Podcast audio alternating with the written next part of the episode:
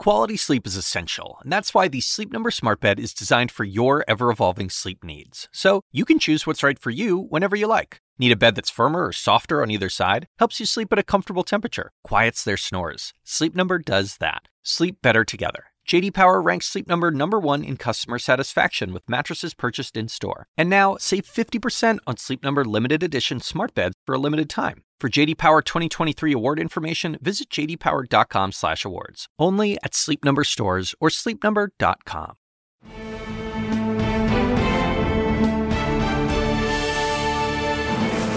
Welcome to Unfiltered. Here's tonight's headline. They're keeping Austin weird. The Democrats have descended upon South by Southwest in Austin, Texas. For years, it's been known as a music focused festival, but now it's a key political battleground for 2020 hopefuls with Elizabeth Warren, Amy Klobuchar, Tulsi Gabbard, Jay Inslee, Beto O'Rourke, Howard Schultz, Julian Castro, Pete Buttigieg, John Delaney, and John Hickenlooper all speaking at the festival this weekend.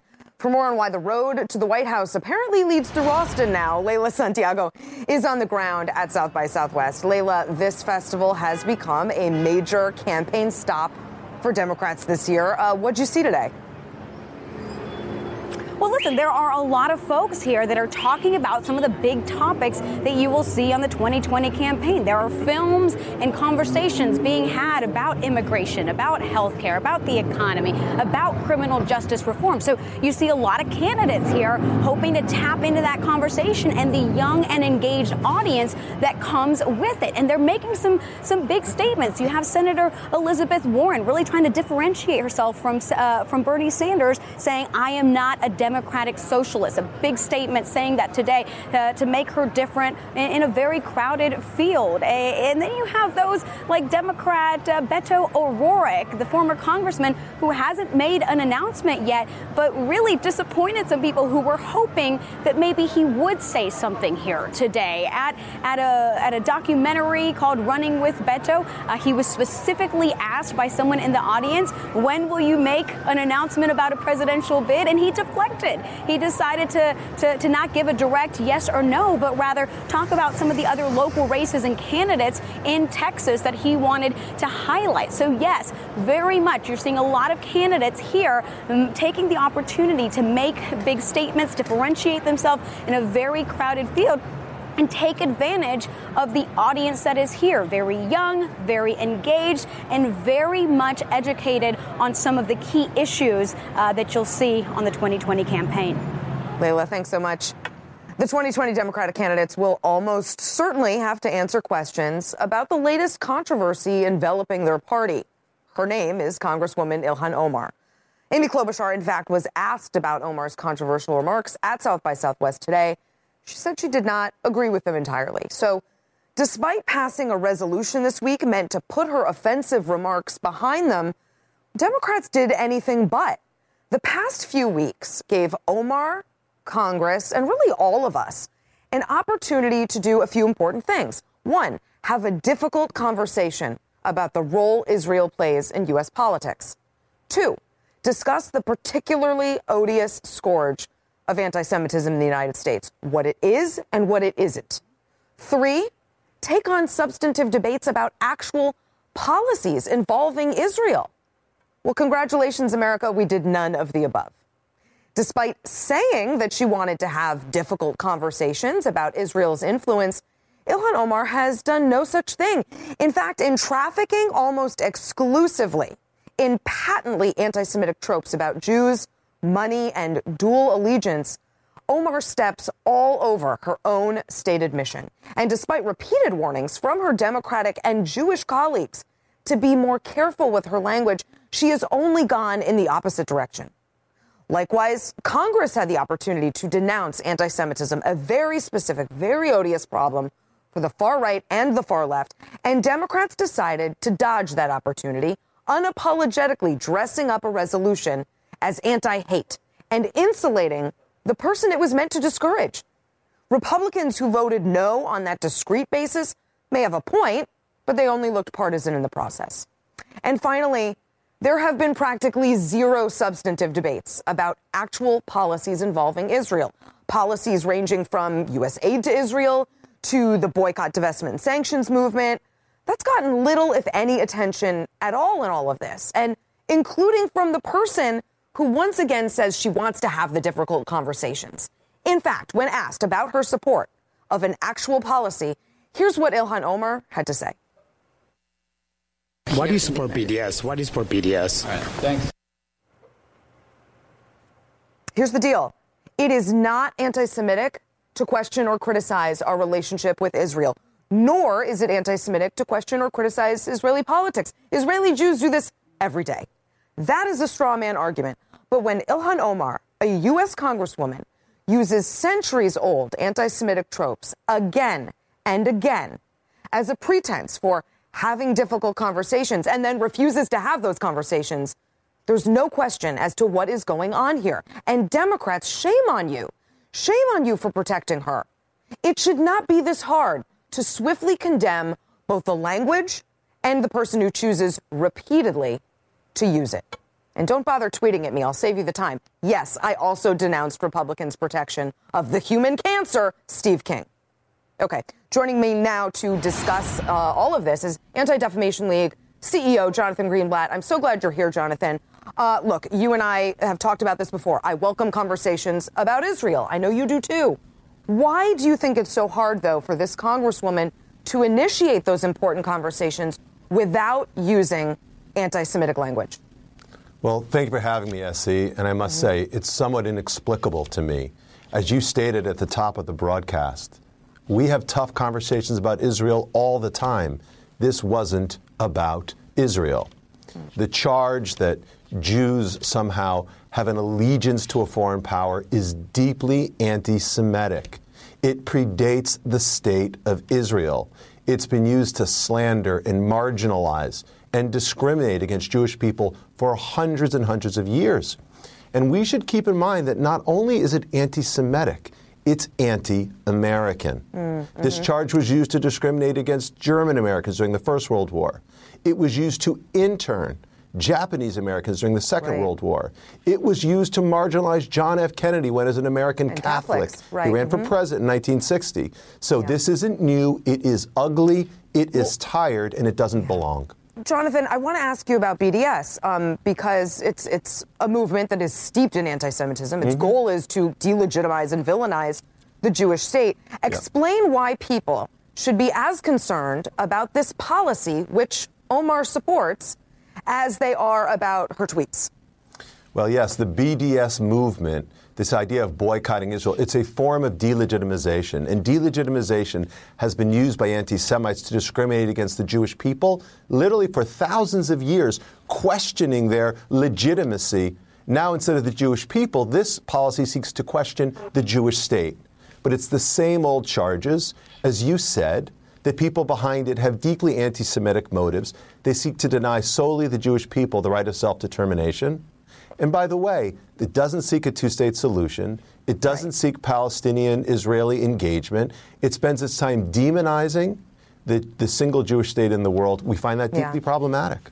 And and to, to be to be fair, she says she does support a two state solution, so that doesn't really square with her support of BDS. But again, yeah, we haven't been able to talk to her about it. I don't really know what she thinks of that. Um, yeah. What do you make of the resolution in Congress denouncing well, basically all hatred? Is that is that the proper response? Less than five months after a horrific shooting in an American synagogue. Yeah, the, the most violent anti Semitic attack in American history. I guess I have a few thoughts on it. So, first of all, there was some good in the resolution. It's okay. good that it called out anti Semitism. It's good that it specifically called out this smear of dual loyalty. Those mm-hmm. things were important and a good step. But here's the bad news. Number one, it shouldn't have taken this long. We shouldn't debate calling out bigotry when it happens. Congress should be quick and clear and call it out. And secondly, this debate, what is there to debate about? Look, at the ADL, we fight all forms of hate. We've been doing it for over 100 years. I've defended Congresswoman Omar when she was smeared by that poster in West Virginia last weekend. Right. I've stood up for Syrian refugees. I've called out this whole idea I. of a Muslim registry. But right. the notion that we have to somehow take an issue which was about anti Semitism this week and sort of all lives matter it. We can do better than that. Congress yep. can do better than that. Thank you, Jonathan. Really appreciate being here. Thank you. Uh, now I want to bring in our panel senior columnist at the Daily Beast, Matt Lewis, and Democratic strategist Maria Cardona. Matt, um, let's get the elephant out of the room. President Trump has weighed in on this. Ill-advised. The Democrats have become an anti Israel party. They've become an anti Jewish party, and that's too bad. I mean, that is both demonstrably, provably false, um, and not probably the best the best tack to take here. Well, look, I think Donald Trump should stay out of this, mm. but I think there is something to be said for that. This being sadly like a canary in a coal mine, and maybe the way the Democratic Party is headed toward a Corbynite Labor Party yeah. in, in, Britain. I've heard this comparison. And yeah. the, the reason is that, I mean, look, Nancy Pelosi is the Speaker of the House, but Nancy Pelosi's refusing to call this out specifically. There's a resolution that passed that didn't specifically condemn yeah. Representative Omar.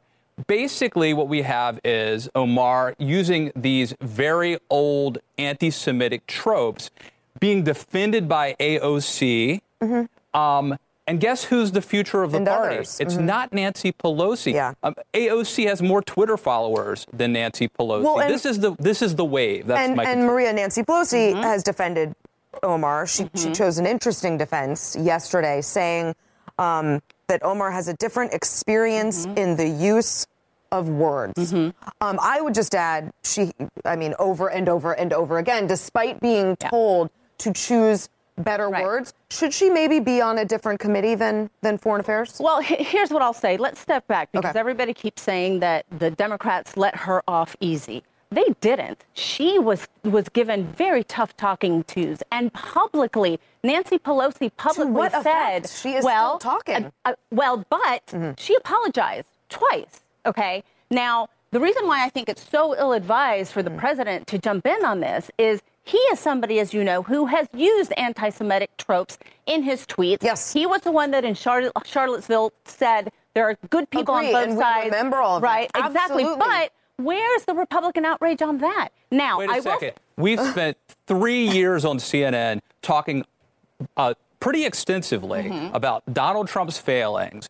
And you have a lot of us have, but Republicans in Congress don't do it. Well, excuse me, there was a resolution against there was no a resolution against Here's Steve what King. I don't like. All After of how many years, though? But no Matt? offense to Maria, I understand. Yeah, yeah. But now we've hijacked a conversation to talk about Trump. I yeah. want to talk about what she okay, said. So it's deeply offensive. To, yes, yes, she's apologized. It is she deeply keeps offensive. Saying it. She keeps doing it, and she and needs Democrats to change have her not, ways. Have not effectively put this behind them, dealt with it. I'm I'm not convinced she's not going to say something like this again. Well, and this is something that she is going to be held to account, right? By she, whom? Well, when? if she Where? Keep, if she keeps saying it, she will have to be held to account by her own party because when, I don't think Democrats. Wasn't this that opportunity? I, well, because she j- had just said it, and there are and there are things that she did say that I think merit, to your point at the very beginning, yeah, yeah. a much broader conversation. Yes. Paul Waldman had a terrific Washington Post article. Paul Waldman who is Jewish yeah. and grew up in a Zionist household. Yeah. He said she has some very good arguments, very um, uh, arguments that we need Here's to discuss. Here's the problem. But the yes, scourge, she, she the steps on those arguments, but they are valid arguments. She's engaged in... Anti-Semitism is a door, and all it requires is a crack. Yeah. For anti-Semitism to be fomented, and this crack that she opened the door mm-hmm. and that Democrats seem perfectly fine to leave open.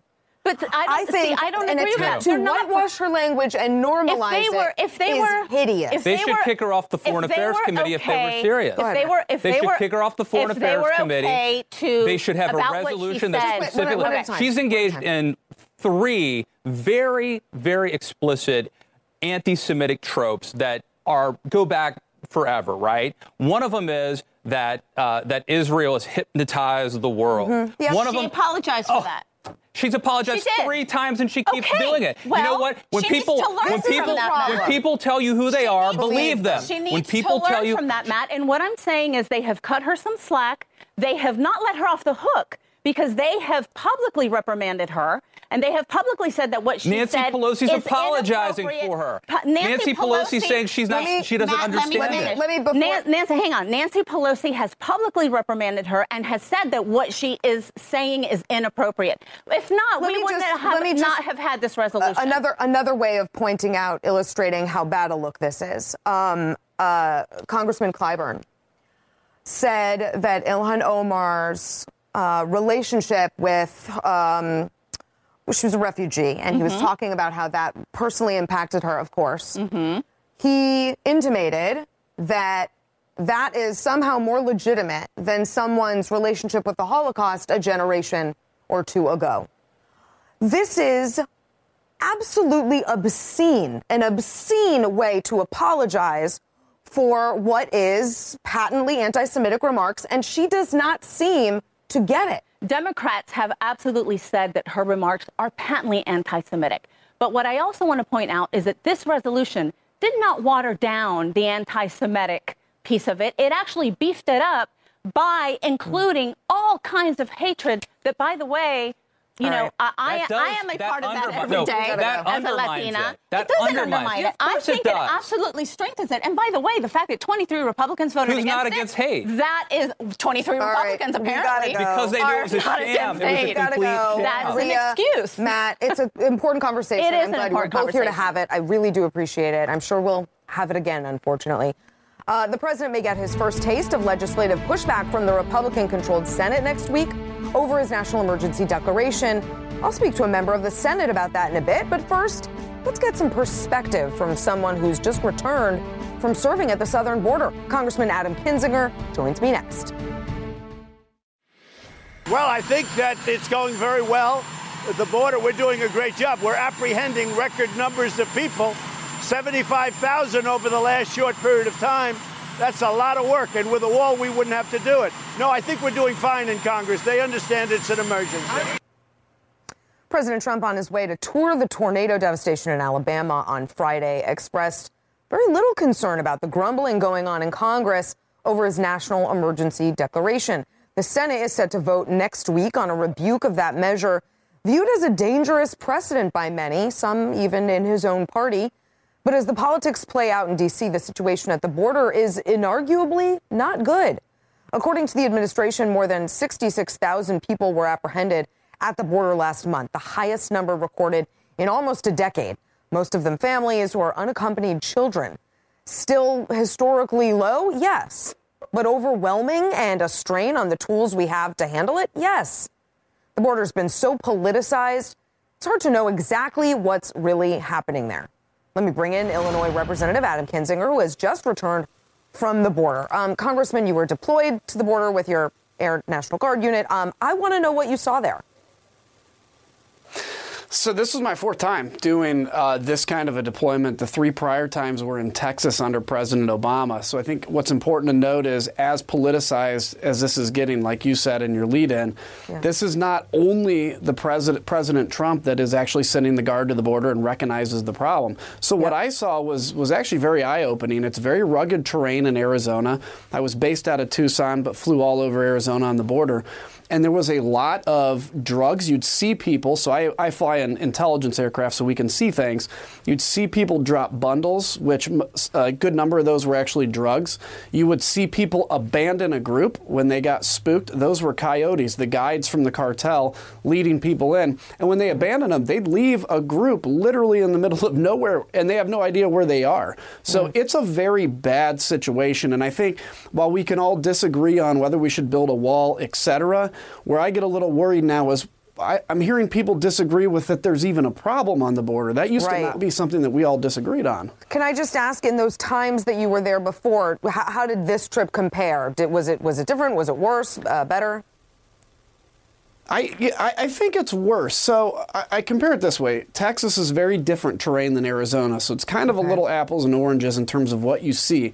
When I was in Texas, there was a lot of you know people seeking a better way of life coming over. So you'd see migrant groups, in essence, try to come over the border illegally, and, and Border Patrol then was overwhelmed too.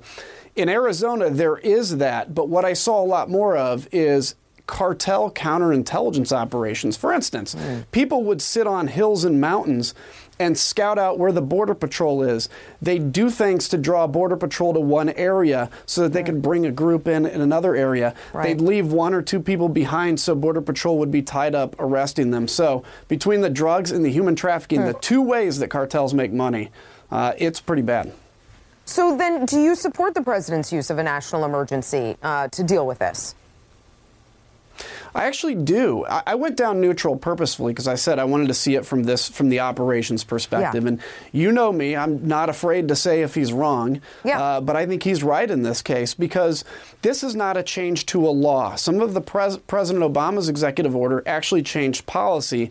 This is a change to where money's going. And I looked at this and said, not because of the immigration component, but because of the drug and human trafficking component, the two biggest scourges that this country faces, and frankly, the world faces right now, it rises to the level of national emergency.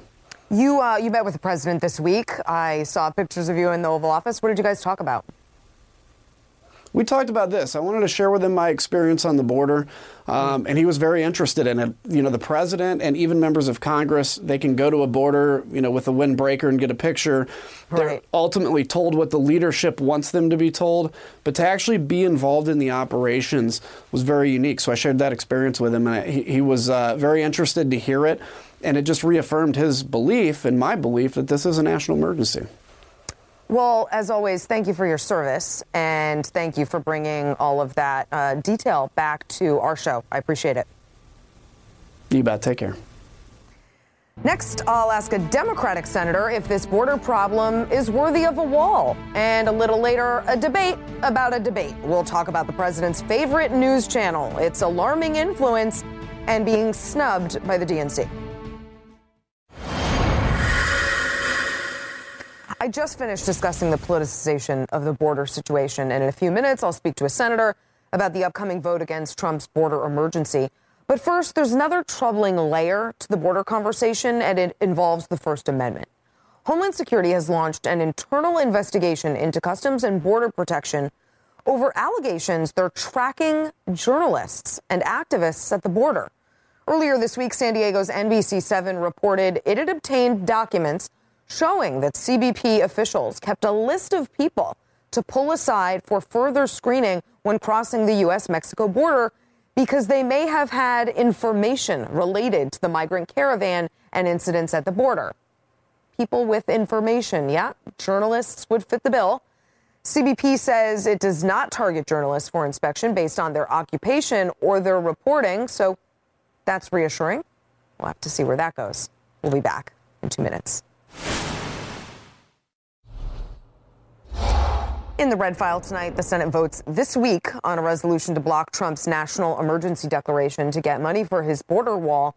These are the Republican senators who announced they are breaking rank and will be voting for the resolution. There could be others which would force a presidential veto. In true Trump fashion, the president sent out a tweet imploring Republicans to stick together in all caps, stay united. But behind the scenes, the White House is fighting back. Officials are warning there will be retribution against anyone who doesn't get in line, including potential primary fights. So when the president almost certainly vetoes the resolution, what then? Joining me now, Democratic Senator from Maryland, Ben Cardin. Um, Senator, welcome. What are you expecting to happen with the resolution this week?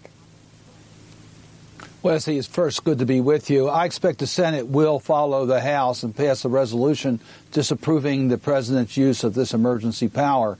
Mm. We'll do it for several reasons. We could argue the merits of, of, of the, what the president's doing. We could argue the fact that there is no emergency. This is a circumstance that's been building for a long time.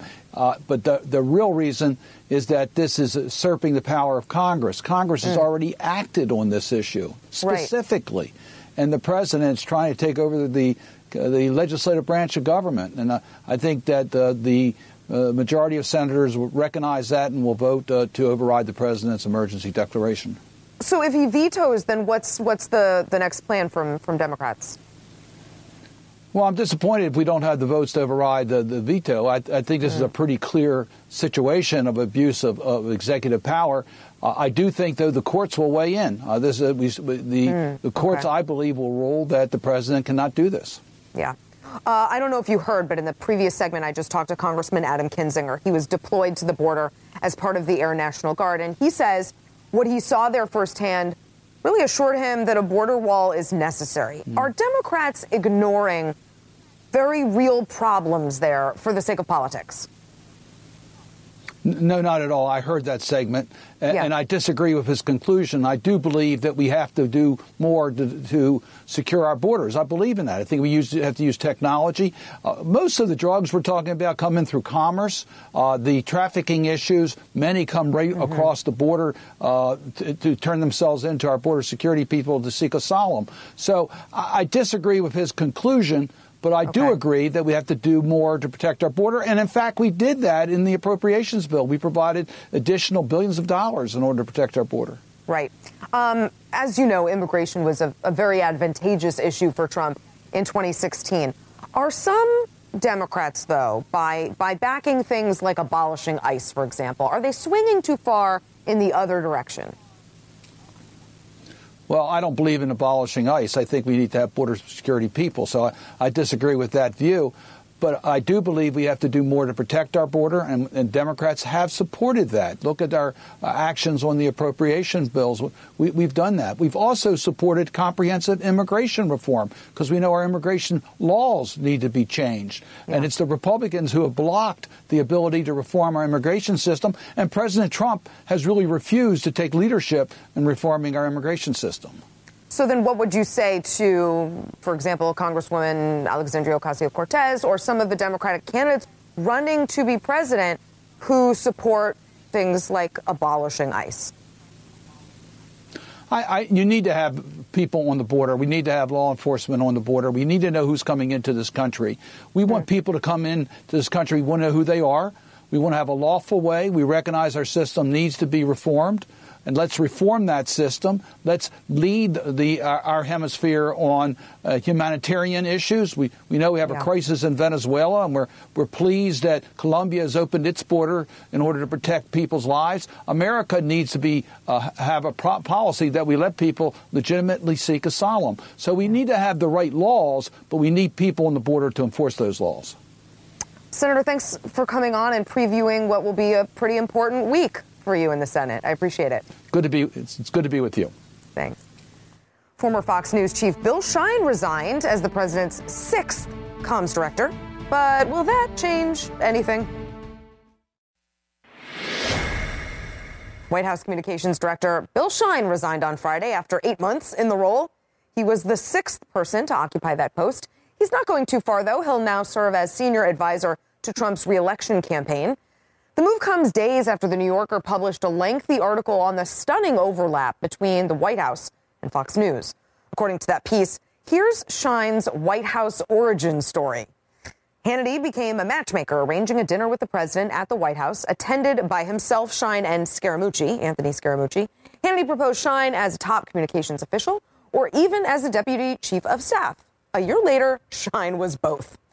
The story only confirmed for many that Fox is nothing more than state media, Trump TV. Democrats apparently agree. DNC Chair Tom Perez announced that the party would not be holding a primary debate on Fox News. Now, the DNC hasn't held a primary debate on Fox News for 15 years, but the reason this time is new. While Fox News' actual reporters, Chris Wallace, Bret Baier, are urging the party to reconsider, Elizabeth Warren, who would be in these debates presumably, totally agrees with the move. When more and more keeps coming out about how Fox News was just operating as an arm of the Trump campaign and then the Trump administration, I understand why it is that the Democratic Party would say, we're just not going to be a part of that. Hmm. Not everyone agrees, though. Joining me to discuss all of this are CNN chief media correspondent Brian Stelter and CNN political commentator Bakari Sellers. Brian, let's start with Bill Shine. What do you know about what happened there? Well, this was an impossible job. Uh, yeah. Uh, we say it every time that the president thinks he's his own best communications director. Yeah. And I wonder if he'll even bother filling the job now. Really? Uh, even hiring another communications director. Why bother? Mm-hmm. I thought Maggie Haberman put it best. She said, everyone's first day at the White House is their best day.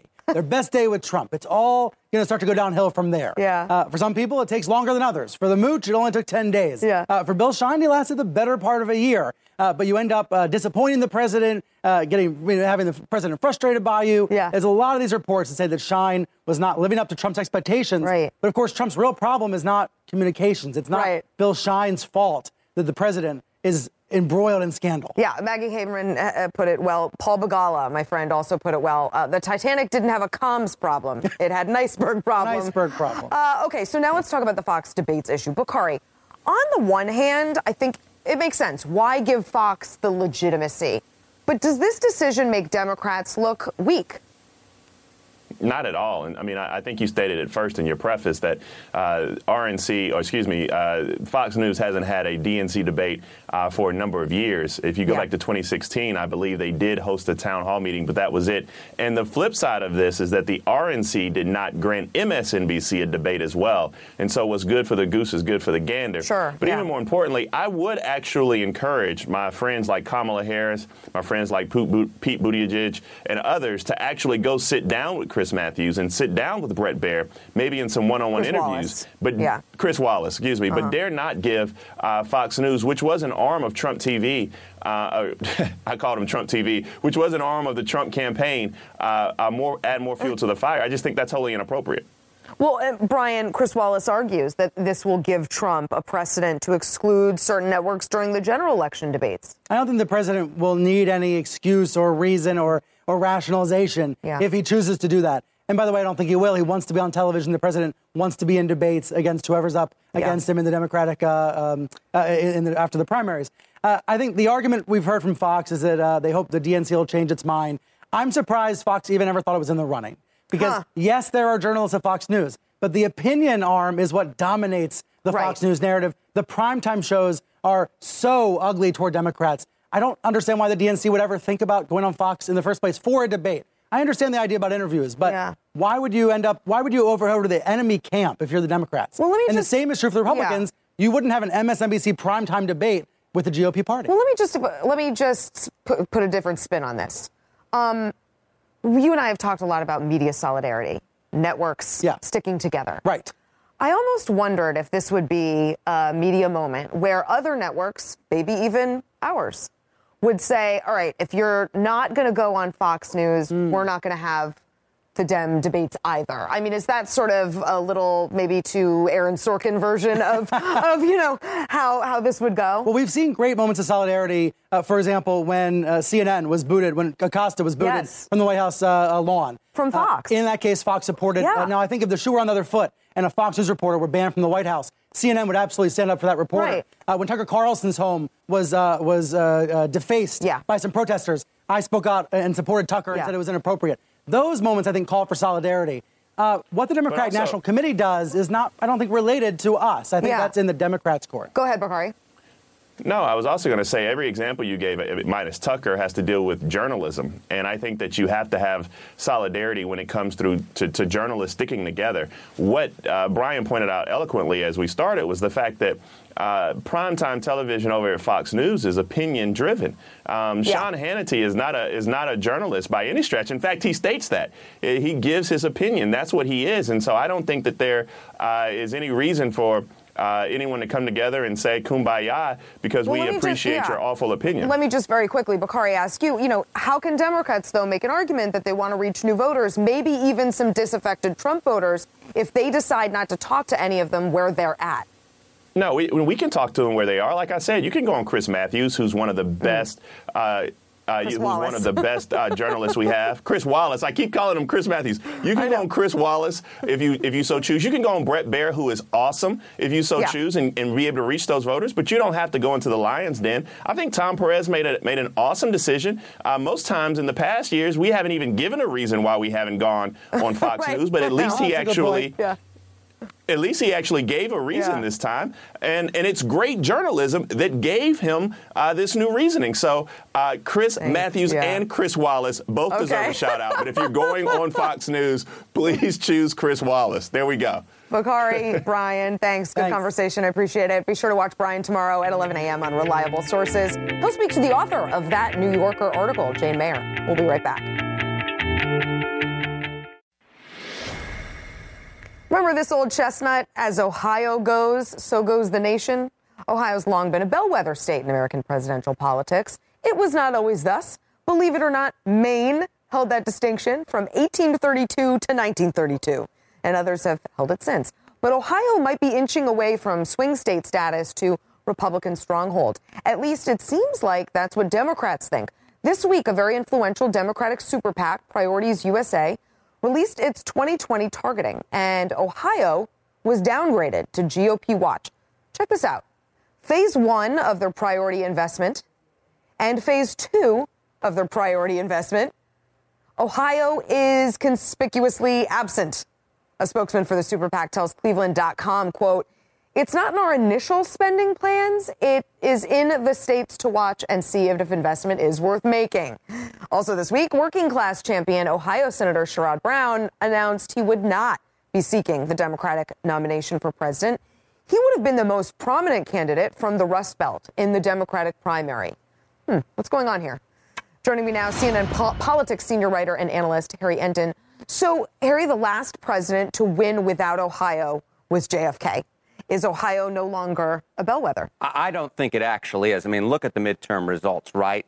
Governor's race, Mike DeWine, Republican, easily wins. Look at the House races. Democrats didn't pick up a single House seat there. And if you take the cumulative House vote, Republicans won it by four points. That's very different than Michigan, Wisconsin, Iowa, these rest of these Midwest states that are traditionally swing states. They look like they're holding on to that status, Yeah. but Ohio, not really. Um, so, do you think Priorities USA is sort of hinting at something here that Ohio is now Trump country? I, I- think that they are. I, I Hmm. think they recognize if they're going to get to 270 electoral votes, there are better pathways to get there first than going through Ohio. And I mean, if you look at the 2016 results, you saw President Trump winning there by eight points. Yeah. I don't think it's going to be that much different in 2020. I mean, it could be a Hmm. closer race, but there are other states that are going to get the Democratic candidate to that 270 threshold first if they do I'm, get there. I'm just remembering, though, Hillary Clinton was criticized, I think, rightly and mercil- mercilessly for not going to states like Wisconsin enough, for example.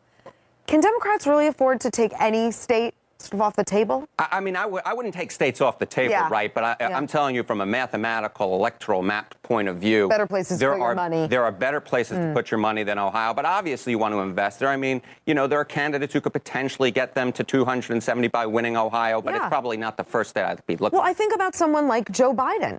If Joe Biden gets in, I think he could, uh, you know, he has a shot at winning a state like Ohio. If he doesn't, and now with Sherrod Brown not running, who really speaks to those voters from the Democratic Party? I think really the only other one that I can think of off the top of my head is Senator Amy Klobuchar Yeah. from Minnesota, right? Yeah. That's another Midwestern state. That's not the same as Ohio, right? It's Right. not Belty A in the little same. different, yeah. It's a little different, but you know, she's won huge margins in Minnesota. She won by 24 points last time. She won by over 30 points in 2012. She won by 20 points in 2006. She's the type of candidate I think if it's not Biden who could put Ohio in play. Yeah, it's just funny because I know she's sort of positioning herself as a moderate, but I just don't think anyone speaks Rust Belt better than Joe Biden. I, I think that's probably. I, I think that's probably right. You know, Yeah. Scranton, Pennsylvania, Yeah, that kind Uncle of old Joe. Uncle Joe. But we'll see what happens, right? I mean, states move. I mean, remember Hillary Clinton won the Ohio primary in 2008, and everyone thought, hey, she's the candidate who could speak to Ohio. Look what happened eight years later. It turns out she couldn't talk to Ohio too well. So interesting. Thank you so much Thank for. Uh, joining me and talking through it. Thank you. Um, appreciate all of that insight. Up next, make sure you guys stick around for Van Jones. New generation of congressional Democrats is making waves in Washington. Van goes head to head with five of the most interesting among them. They talk presidential oversight, the direction of their party heading into 2020, and where they're hoping to make a change. You don't want to miss that. Stay put. It's next.